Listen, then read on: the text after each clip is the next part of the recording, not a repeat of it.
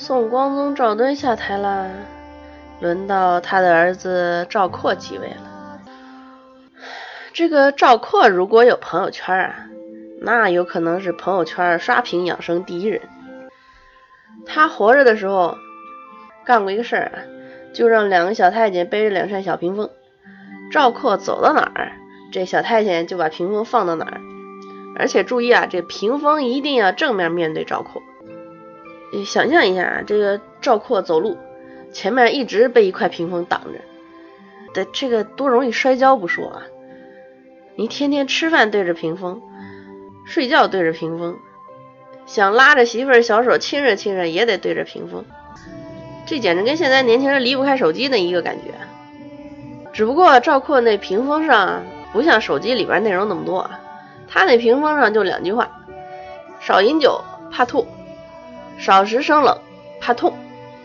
白纸做底，边上糊着青纸的一屏风啊，一扇屏风一句话，超级霸屏两行大字儿。您看他这这是得有多注重养生。说赵括出去玩，有人骗劝他喝酒啊，吃刺身呀，赵括一言不合就给人指屏风看，于是再没人敢劝他。只可惜吧。这个养生有可能能养身体，可是养不了脑子。赵括这个人，这个大概有点智商余额不够啊，理政能力是严重不足。大臣们的奏折呢，经常是因为不能及时批复而堆积成山。他那个老师啊，手把手的也教不会。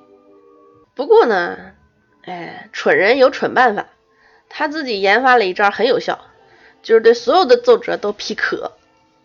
于是他省事儿了，大臣们伤脑筋了。这个两个大臣上的奏章针锋相对，皇上都批可。那到底谁的对呢？这哪怕是临朝听政的时候啊，这赵括也很少表达自己的看法。当然，他大概也是没什么看法。不过胜在耐心好，每次看见群臣啊，就不管这个群臣的奏章啊是有多长。他都能和颜悦色的耐心听完，一点烦的意思都没有。可是光听，没带脑子，也没带嘴。这个大臣们奏章说完了，他也不表态，也不决断，就相当于这个事儿还是没有解决呀，一切都像没有发生过一样啊。然后身边的臣子呢，就只能用谦虚来给这个皇上辩护。只是他说这个话的时候，不知道是有多心虚啊，内心深处大概也都是很怀疑当朝天子的这个智力水平吧。然后这个智商不够呢，也就算了，你勤奋点吧。可是赵括呢，还非得另辟蹊径。你想，正常的这个批阅奏章啊、临朝听政啊，都是皇上表达自己意志的这个正常途径。可是呢，明宗非得选择了一条非正常的理政手段。就是叫御笔，这个御笔呢，就是皇上在内宫批示，然后不经过三省六部等这个中央决策机构，直接下达去执行。那这种做法其实是失去了对军权的一个制约啊，这个是不合制度的。呃，我们之前聊过一期关于圣旨怎么发的这个事儿，是以唐朝为例，但是宋朝其实差不多。大家有兴趣可以再去看一下，因为皇上下达命令的这个事儿呢，是。要经过好几道步骤，跟那个大臣们讨论，然后这个旨意才能发到下面去。可是他现在用御笔直接发到底下去，首先这个不合制度，再一个呢，这个御笔呀，必经的就是宦官和近臣的手。那如果说皇上精明强干，那这个事儿呢还不算太大。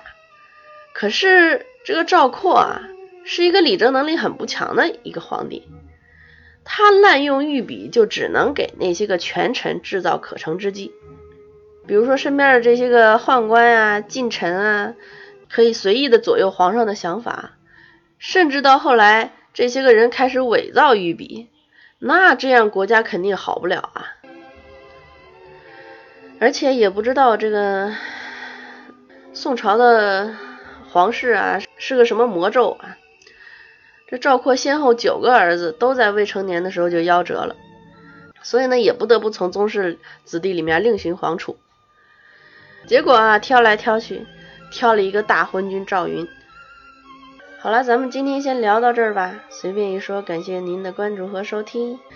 想要获取更精彩的内容，欢迎您关注微信公众号“随便一说”，搜索微信号拼音的“随说二四六七八”就能找到我啦。咱们下期再见。